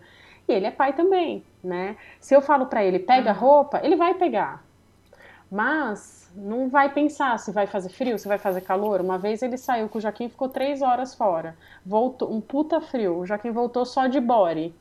Eu falei, ué, você não levou roupa? Ele falou, ah, ele fez cocô e sujou a roupa. Eu falei, você não levou roupa? Ele falou, não, só tinha um body na, na mala. Eu falei, mas eu não pedi para você olhar a mala? Ele falou, ah, mas eu só peguei fralda. Entendeu? Então, assim, essas coisas que tudo fica para mulher, tudo fica para mãe, uhum. né? E além de você já ter, por exemplo, no meu caso, né, que é o amamento, é um desgaste físico. Gente, chega a perder, não comentei isso, mas chega a perder 1.500 calorias por dia, tá, amamentando. Uau. Então, assim, Nossa. é um desgaste físico, dá uma fome, dá uma sede, sabe? Eu acordo mil vezes durante a madrugada. Como eu faço livre demanda, toda hora eu estou à disposição. Eu fico aqui com ele, enfim. É, e além disso, eu tenho que ter todas as preocupações, né? É, e isso é complicado. Eu tenho uma rede de apoio, o, o Juca é maravilhoso. Mãe. Minha mãe, minha mãe e meu pai, gente, eles são, tirando essas divergências que a gente tem, se não fosse minha mãe, a gente estava ferrado entendeu? Ela faz uhum. e acontece. Ela resolveu, principalmente no começo, ela vinha para cá todo dia. É, ela, eu não tenho faxineira, então ela me ajudava com tudo, com limpeza. Meu pai limpava minha casa, ele vem aqui, ele lava a louça, eles vão no mercado. Que fofo. É, eles fazem tudo, sabe? Se eu ligar, falar, ó, oh, preciso de ajuda, eles vêm. Isso uhum. não tem questão. É, a Naama, é uma super rede minha, uma, uma super participante da minha aí, rede de apoio. Não, você aí. Porque assim. É, é apoio psicológico. É citada a uma hora e meia do podcast, finalmente. Porque não é só, que, só a questão assim da pessoa. A Naama, nossa, a, a pessoa que faz melhor para minha cabeça nesse momento é a Ana Ama, né? Oh. É... Gente, cinco anos de psicologia serve para alguma coisa. A gente tá conversa, às vezes... Alô, pai, tá servindo, pai, tá servindo. É, a maternidade é muito solitária, gente, é muito solitária. Então, às vezes, uhum. assim, tudo que você quer é conversar com alguém, é, você quer falar uhum. de uma subcelebridade, ou você quer saber o que a pessoa está fazendo para sair um pouco do, do meio bebê, né? É, que eu já fico 24 horas vivendo isso, né? Então, assim, às vezes você só precisa disso. Né? A galera fala, né, e... né? Sair com adulto, falar, falar, conversar coisas de adulto, né? É, Sem falar é de cocô, é. fralda, xixi. É difícil. A gente acaba conversando bastante sobre o Joaquim. Mas é, só, sabe, é um escape. É, fora que é uma delícia conversar com a Naama, né? Mas é, oh. é super. E, assim, e o engraçado também é, às vezes você acha que algumas pessoas vão ser aquela pessoa que, que vai ficar do seu lado, que vai te apoiar e que estará sempre presente, e ela não é. E uma outra pessoa que você nem imaginava acaba se tornando fundamental na sua rede de apoio, né? Uhum. É... Ou seja, na AMA, Não, a, na, a Naama eu já sabia. A Naama eu já sabia. Mas, por exemplo, aqui no prédio, eu moro há oito anos aqui, nos últimos seis meses, sete meses, eu fiz quatro amizades com outras mães e elas me ajudam muito mais do que outras pessoas que são minhas amigas há 15 anos, que eu achava que estariam comigo e não estão, né? Hum. Enfim, mas é, mas a questão da, né, voltando para o tópico sobrecarga, é muito exaustivo, é muito exaustivo, porque são essas coisas, às vezes, principalmente falando do Juca. É, às vezes eu falo para ele, Juca, pega o copo que está em cima da mesa. Ele pega o copo que está em cima da mesa, ele não consegue fazer o um negócio que está do lado do copo, sabe? E tudo você tem que ficar ali coordenando, aí você vira chata, né? Você e aí você fica cansada porque você reclama, porque você tem que prestar atenção, porque você é chato, porque você não dorme, porque você não come, porque tem dia que não dá para escovar o dente, gente. Tem dia que eu escovo o dente 5 horas da tarde. Então, é cansativo. É muito cansativo. Hoje é. Não sei se você já ouviu no. Teve uma vez que teve um milkshake chamado Wanda, que é um podcast, né? Já citado aqui. Que a Marina tava falando que ela tava numa casa da praia com uma galera. Hum. E tinha uma menina que ficava assim. E não tinha ninguém para arrumar. Ela, como mulher, acabou, né, lavando louça, essas coisas. Uhum. A casa tava uma bagunça. E tinha uma menina que falava assim pra ela: Você precisa de ajuda? Você precisa de ajuda? não ouvi, não ouvi. Aí ela uma vez falou assim: meu, você não tá vendo? Vê aí o que, que tá precisando fazer e faz, cara. Exatamente. tipo, bem. É. Bem grosso, assim, sabe? Não, mas é. Mas acho que deve ser um pouco isso. É. É, o Juca, assim, se, se eu não falo, tipo, agora, depois de muitas brigas, ele tá sendo mais proativo. Mas geralmente eu tenho que falar, né? Tenho que falar, olha, precisa fazer isso, precisa fazer aquilo, precisa fazer. Ele faz quando eu falo, né? Mas a questão é, tipo, essa sobrecarga. Ele faz as coisas do Joaquim, né? Quando eu falo. As outras não. Mas é essa questão de sempre você que tem que ser responsável. E quando eu virei mãe, isso aumentou muito mais. Entendeu? Uhum. E, e é uma coisa que eu também não posso largar a mão. Né? Não posso, ah, então não vou fazer, ninguém vai fazer e pronto. Não, não dá, né? Ele... Você nunca deixa, tipo, sei lá, casa muito bagunçada? Ah, deixo. Ou... deixo. Deixo. Gente, São eu não tenho filho, eu deixo. Então. É. Não, assim, essa questão da casa, eu e o Juca, ao longo desses oito anos de casamento, a gente já teve vários embates sobre isso. É, mas agora, por exemplo, a minha prioridade é o Joaquim. Né? Então, uhum. é, se ele, eu, a gente também nessa linha natural, enfim, nós pregamos é, criação com apego. Então, eu não deixo ele ficar chorando. Se ele chora, eu atendo ele na hora que ele chora né? Mas, mas é, tem mães que deixam mesmo? Oh, gente. Até Tenho, fé. Mesmo. Não por nada. Não, não, não digo porque é errado, sei lá. Mas eu digo porque deve ser desesperador, né? né? Não, é, mas não tem o estilo francês? Falam que o estilo francês é assim. Deixa, é, chorar. Eles falam a criança cansa Mãe. de chorar e dorme de cansaço. Li Olha que interessante. O livro eu chama Mães, Filhos Franceses Não Fazem Birra. É uma é, coisa assim. É. Eu lembro que foi meio famoso uma época. É, não. É, tem até consultora do sono que fala, que ensina a criança a dormir a noite inteira chorando. Só que, gente, quando a criança fica chorando e ninguém vai atender ela, ela libera lá cortisol, libera um monte de coisa. E, enfim, é super prejudicial, né? Fora que uhum. uma, uma criança que ela é acolhida, ela cresce um adulto muito mais seguro, né? Enfim, aí também a gente pode falar sobre criação de, com apego em outro momento. Mas, por exemplo, eu tô aqui com o Joaquim, começo a lavar louça ele chora, eu paro de lavar louça e fico com ele. Né? Nem que. Entendi. Semana passada, por exemplo, a minha, minha pia não ficou sem louça por cinco minutos. Porque eu começava a lavar dois, três pratos, ele chorava. Só que aí já juntava a louça do almoço. Aí eu ia lavar mais quatro pratos, ele chorava. Aí juntava outra louça. E foi virando uma bola de neve. O Juca não estava aqui. E eu não consegui. Eu não consegui. Entendeu? Meu pai que teve que vir Sabe... lavar minha louça. Sabe P, Ná, vocês querem falar alguma coisa? É, não. eu não tenho nada a acrescentar neste é. momento. não, e sabe o que eu tava pensando, assim, que você falou agora dessa questão de você sempre priorizar ele, Sim. de como a gente vai colocando a mãe num lugar que é excludente, né? Sim. Porque alguns editais que eu prestei tinham umas questões assim, você tava lendo o edital e tinha mães podem amamentar durante a prova. Uhum. Eu ficava tipo, que? Sabe? Era meio fora de contexto, assim, Uhum. mas eu sei que isso é fruto de uma reivindicação, muito provavelmente. Sim. Porque se são questões práticas que se você não tá atento, você exclui a mãe do rolê, né? Sim. Ai, deixa Por exemplo, tipo, a gente ia gravar o podcast hoje e a Jé, não, eu vou dar uma de mamar e depois ele põe, põe, põe pra dormir. Aí eu pensando, tipo, mano, sabe, não pode dormir antes, assim, né? Porque eu quero que você se adeque, adeque à minha rotina, né? É, é que E aí, se bobear, tipo, a gente fala assim, não, então vamos gravar sem a Jé e a gente vai falar sobre maternidade mesmo, sabe? Mas tipo, você sabe que faz pouco tempo eu. Deixa a mãe pra lá. Desculpa. Mas é, isso acontece.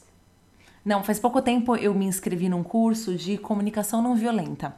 E era um curso gratuito, mas com uma coparticipação depois, que eles explicaram como funcionava.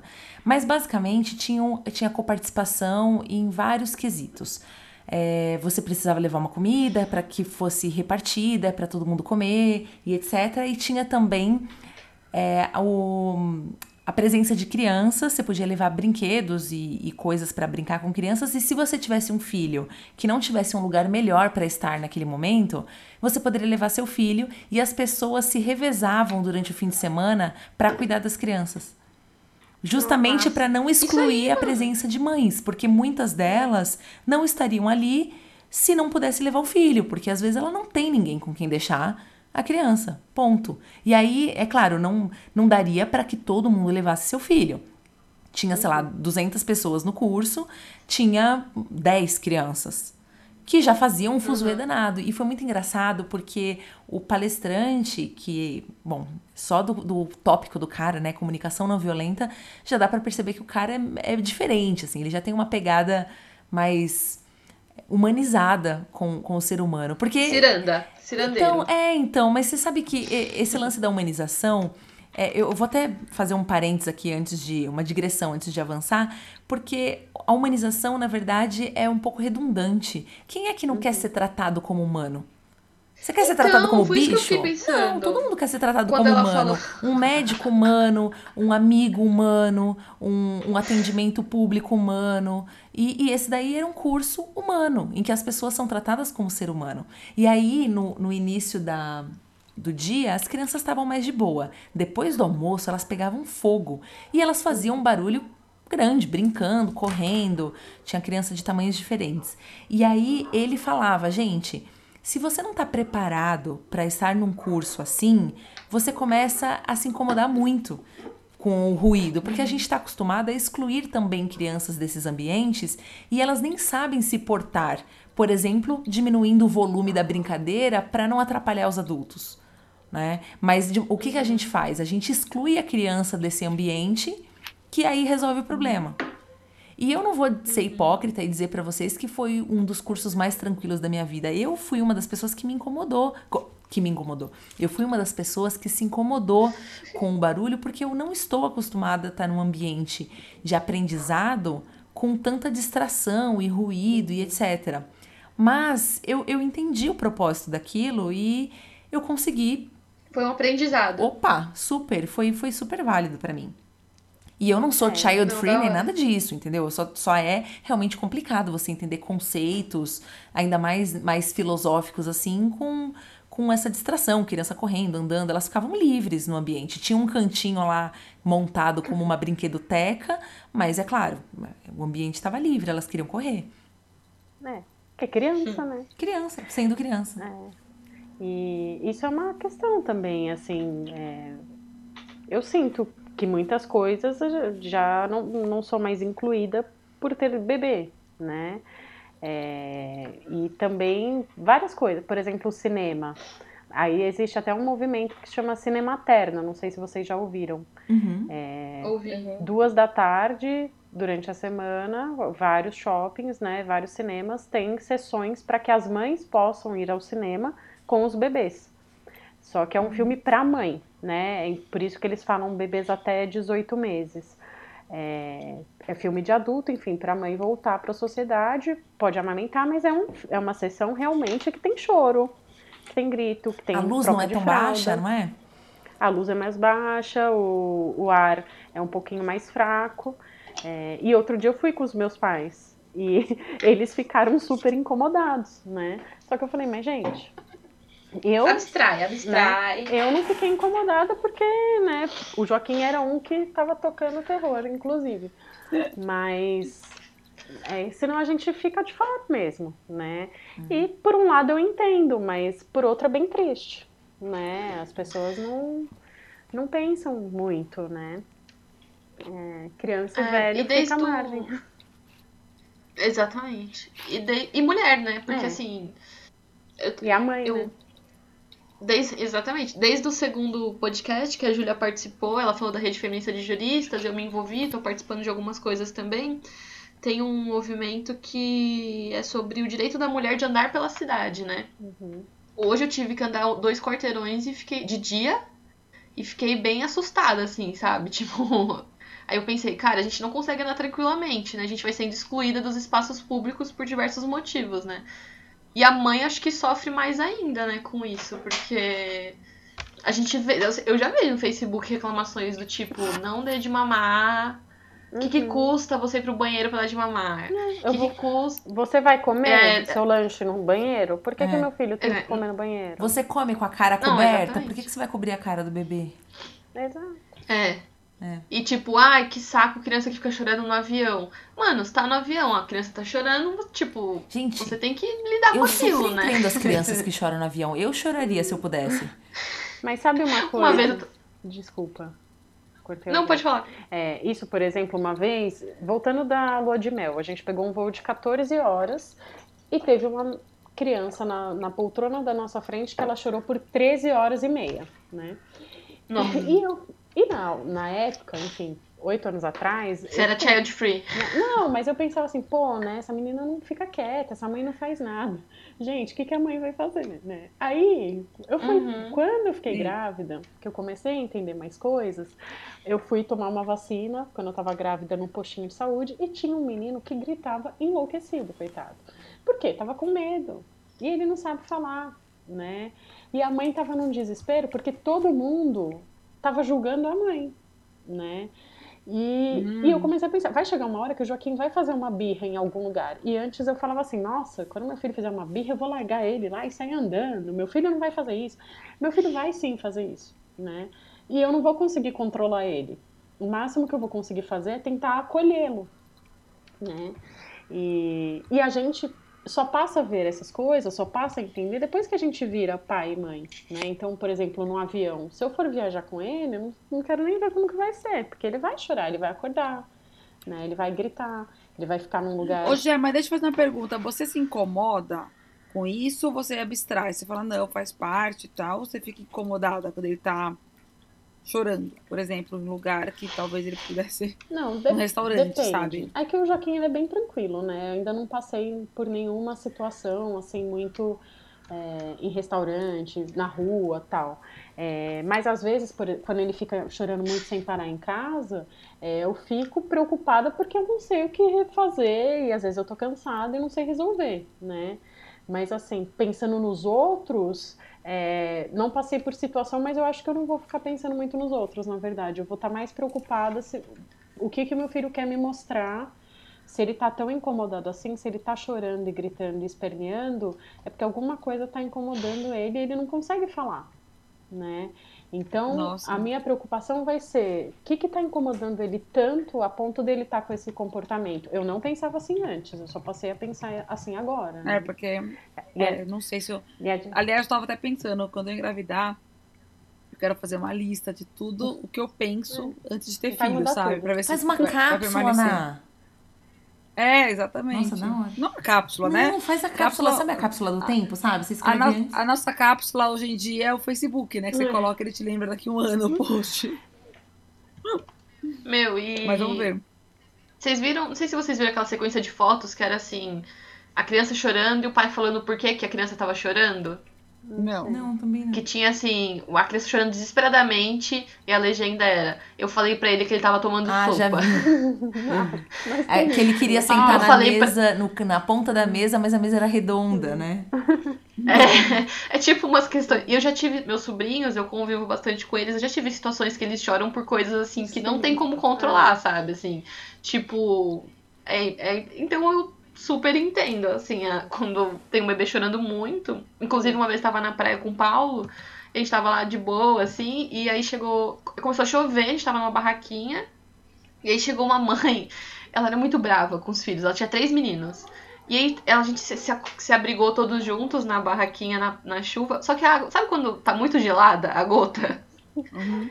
E o menino começou a chorar. Ela, para de chorar, tá muito gelado. E eu e o Paulo, nossa, mas tá gelado, tipo, tá gelado mesmo, sabe? Tipo, eu choraria se eu pudesse, assim.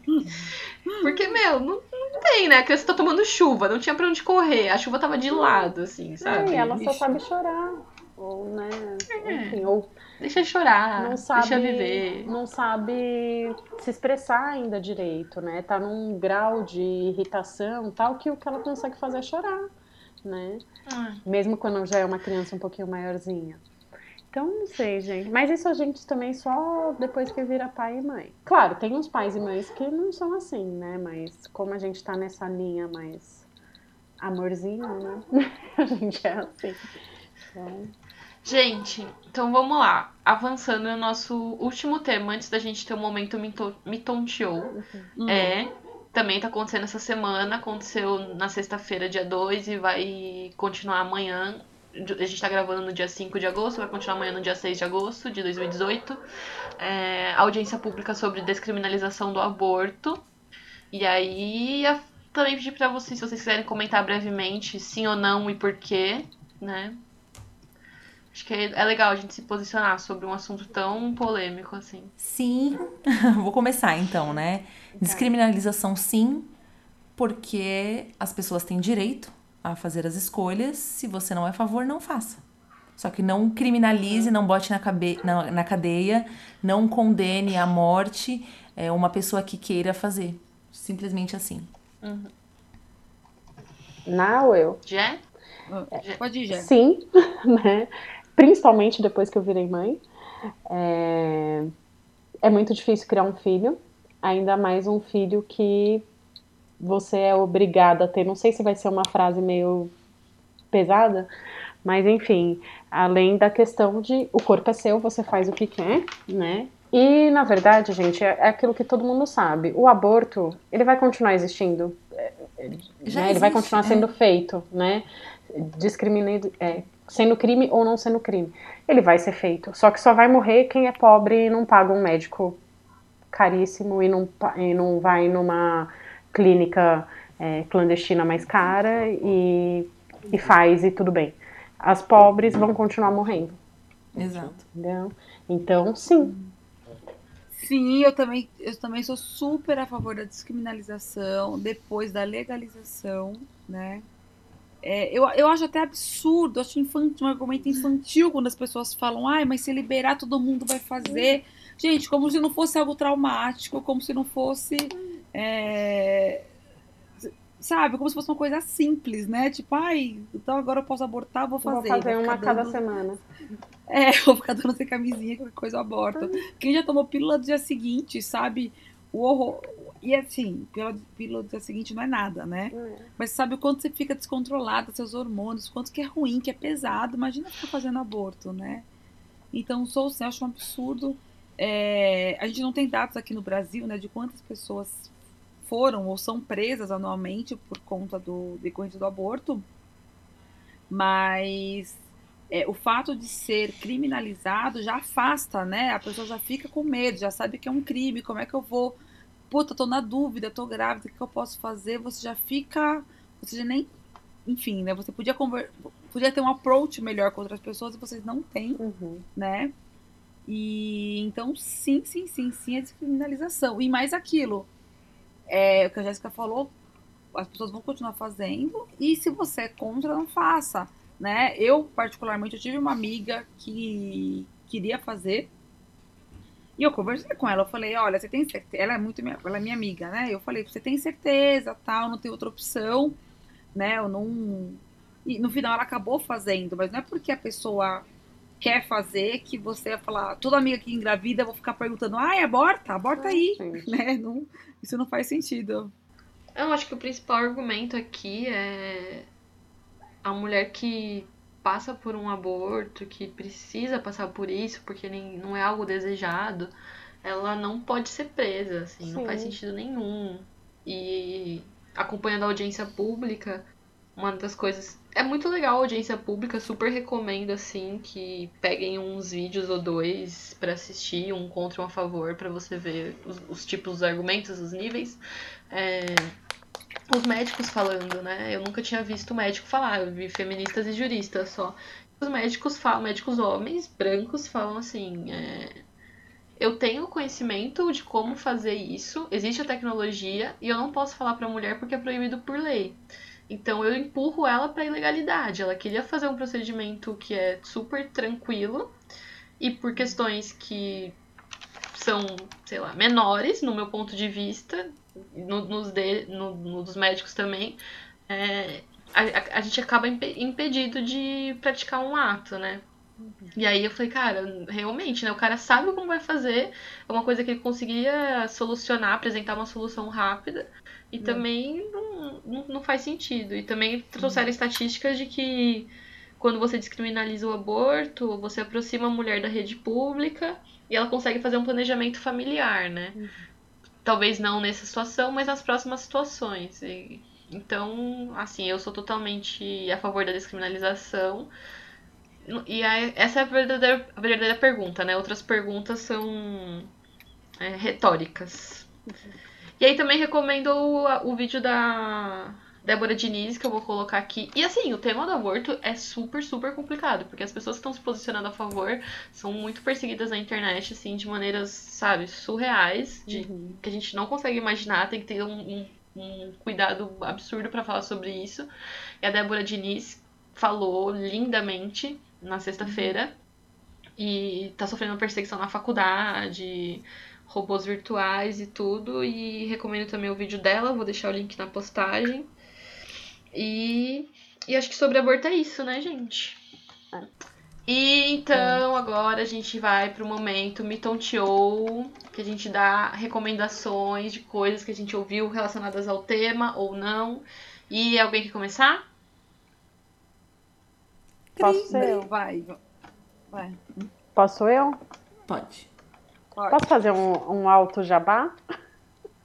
Pode. Claro. Não, eu tenho várias coisinhas para indicar. É, o meu Instagram do Joaquim, né? O meu Instagram do Joaquim. Eu posto bastante o BLW, gente, a introdução alimentar e ele fantasiado. É bem bonitinho. Eu amo. Na verdade, as fantasias eu dei uma parada, mas pretendo voltar. É, arroba né? Ju que é o meu marido e Jé sou eu. É, enfim, até de repente a gente pode fazer um outro programa sobre exposições na, nas redes sociais.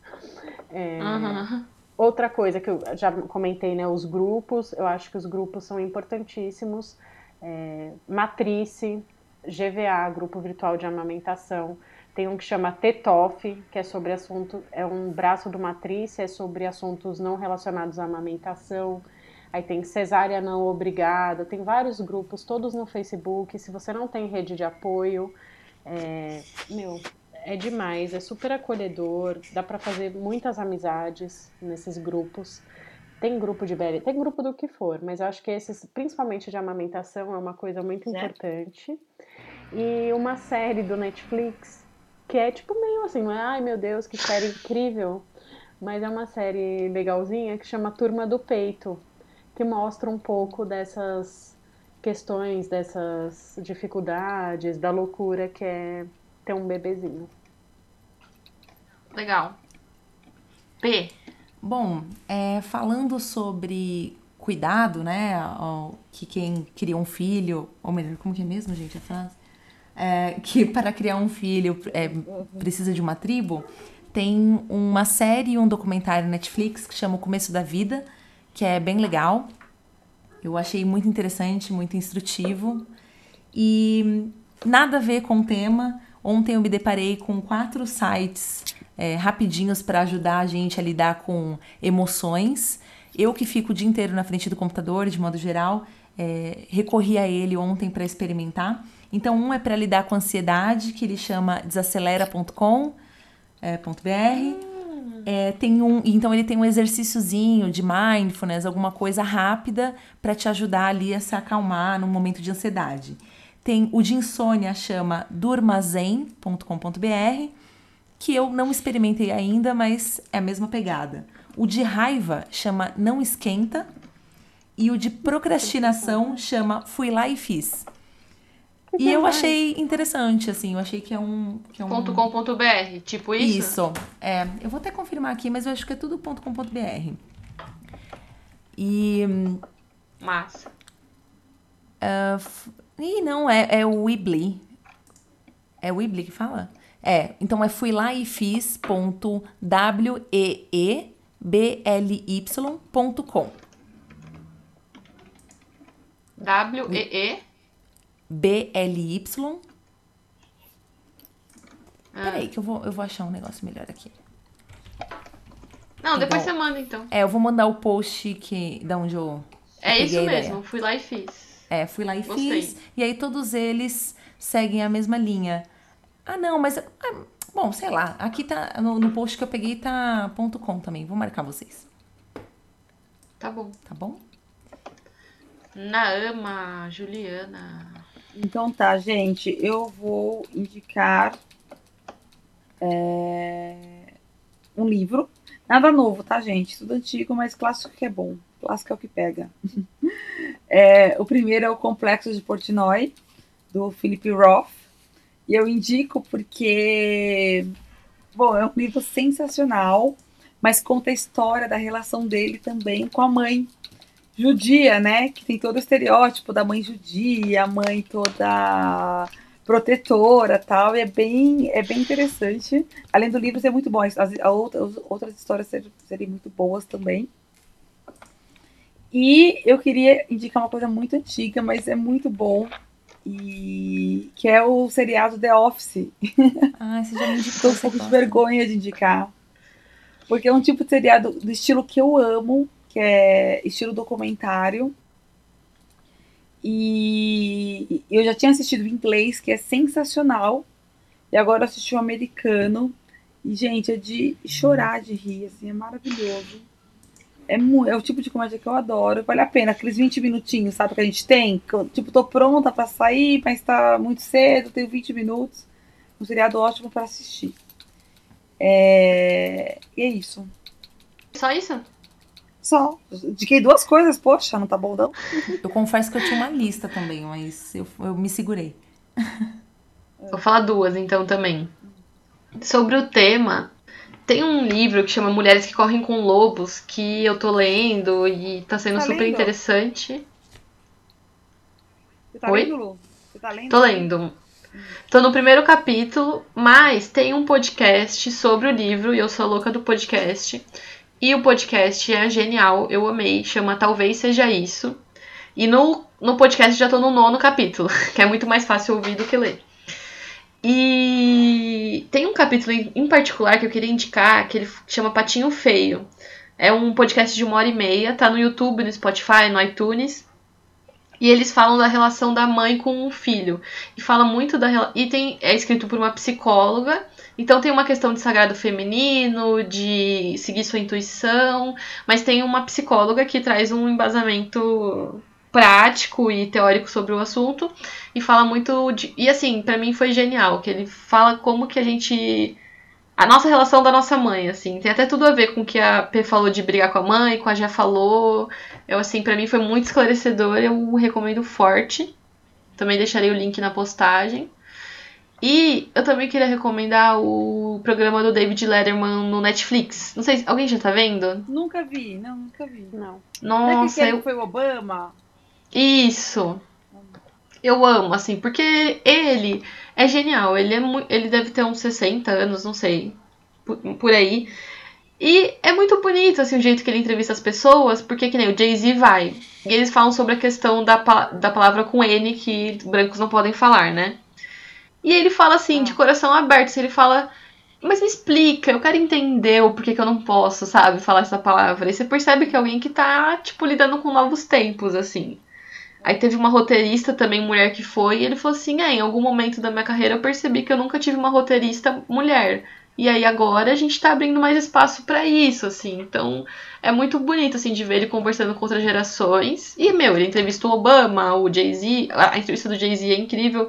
Entrevista a Malala, então. Um cara pô, que tá aberto, super, né? Super recomendo. E Oi? não é porque ele é de outra geração que ele se fechou e, e tá feliz com isso. Ele tá aberto para conhecer o novo e entender, né? Isso que é legal. Isso. E ele e ele acha vários links da vida dele com as pessoas, assim, é até um pouco expõe um pouco, o Jay-Z fala um pouco da traição, assim, né? Bem, de uma maneira bem indireta, mas mas pô, eu eu gostei bastante, assim, quero até ver de novo. E é isso, né, gente? Mais alguma coisa? Ai, eu tenho mais uma indicação. Posso? Pode. Uhum. É, nessa questão de grupos também, tem muito grupo de gestante, rodas de gestante em São Paulo, eu não conheço em outros lugares, né? E grupo de pós-parto, todos gratuitos, é, que ajudam muito. Eu frequentei muito roda de gestante, pós-parto é, não fui, mas enfim, tem Casa Moara, Casa Curumim, Parto Sem Medo, é, Casa da Vila, tem vários, Comadre no Tatuapé se colocar no Google acha, é, eu acho que é muito importante para as mulheres gestantes e recém-paridas.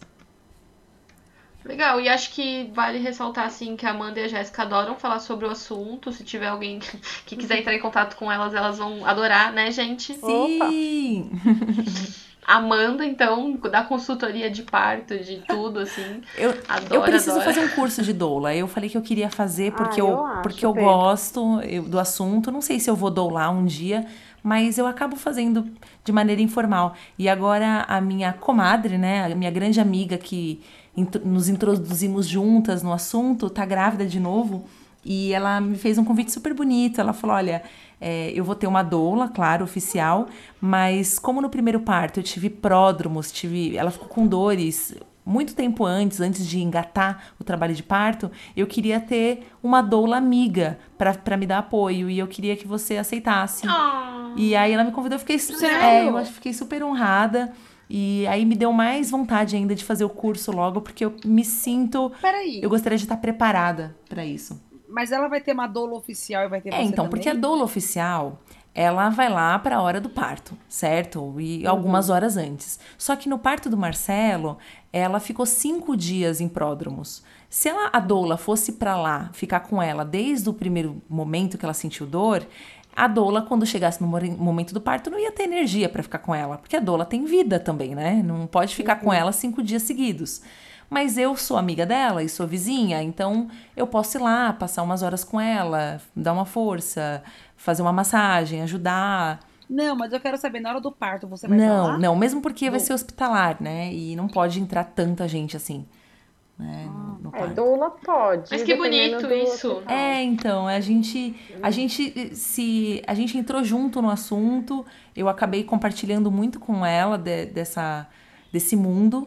E eu continuei, né, também, ela também, ela tá indo pro segundo filhote. E eu tô me sentindo super honrada aí, nesse papel de amidoula. Ai, é, eu Arrasou. acho que é sua cara.